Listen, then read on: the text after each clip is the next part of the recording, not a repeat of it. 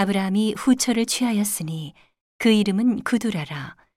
그가 시므란과 욕산과 무단과 미디안과 이스박과 수아를 낳았고 욕산은 스바와 드단을 낳았으며 드단의 자손은 아수르 족속과 르두시 족속과 르움미 족속이며 미디안의 아들은 에바와 에벨과 한옥과 아비다와 엘다하니 다 그두라의 자손이었더라.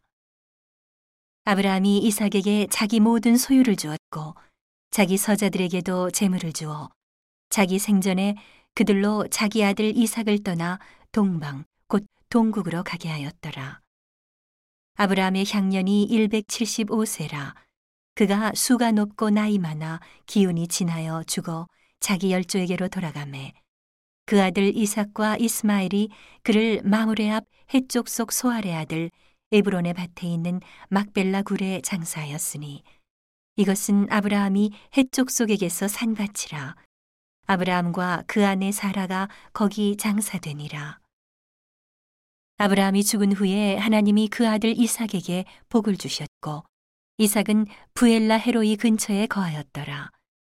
사라의 여종 애굽인 하갈이 아브라함에게 낳은 아들 이스마엘의 후예는 이러하고 이스마엘의 아들들의 이름은 그 이름과 그 세대대로 이와 같으니라. 이스마엘의 장자는 느바요시요.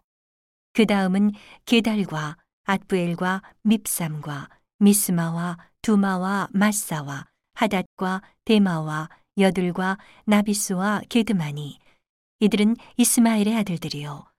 그 촌과 부락대로 된 이름이며 그 족속대로는 12방백이었더라. 이스마일은 향년이 137세에 기운이 지나여 죽어 자기 열조에게로 돌아갔고 그 자손들은 하윌라에서부터 아수르로 통하는 애굽 앞 술까지 이르러 그 모든 형제의 맞은편에 거하였더라. 아브라함의 아들 이삭의 후예는 이러하니라. 아브라함이 이삭을 낳았고 이삭은 40세에 리브가를 취하여 아내를 삼았으니 리브가는 바단 아람의 아람 족 속 중 부두엘의 딸이요. 아람 족 속 중 라반의 누이였더라. 이삭이 그 아내가 잉태하지 못하므로 그를 위하여 여호와께 간구하매 여호와께서 그 간구를 들으셨으므로 그 아내 리브가가 잉태하였더니 아이들이 그의 태 속에서 서로 싸우는지라. 그가 가로되 이 같으면 내가 어찌할꼬 하고 가서 여호와께 묻자온대. 여호와께서 그에게 이르시되 두 국민이 내 태중에 있구나. 두 민족이 내 복중에서부터 나누이리라. 이 족속이 저 족속보다 강하겠고 큰 자는 어린 자를 섬기리라 하셨더라.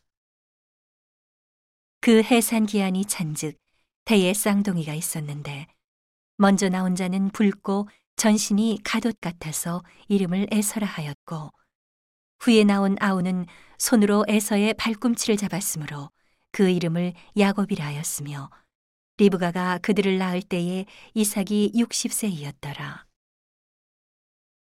그 아이들이 장성함에 에서는 익숙한 사냥꾼인 고로 들 사람이 되고 야곱은 종용한 사람인 고로 장막에 거하니 이삭은 에서의 사냥한 고기를 좋아하므로 그를 사랑하고 리브가는 야곱을 사랑하였더라.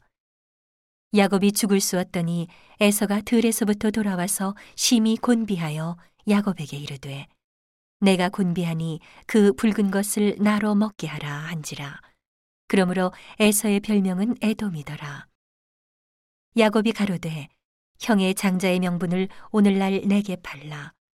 에서가 가로되 내가 죽게 되었으니 이 장자의 명분이 내게 무엇이 유익하리요. 야곱이 가로되 오늘 내게 맹세하라.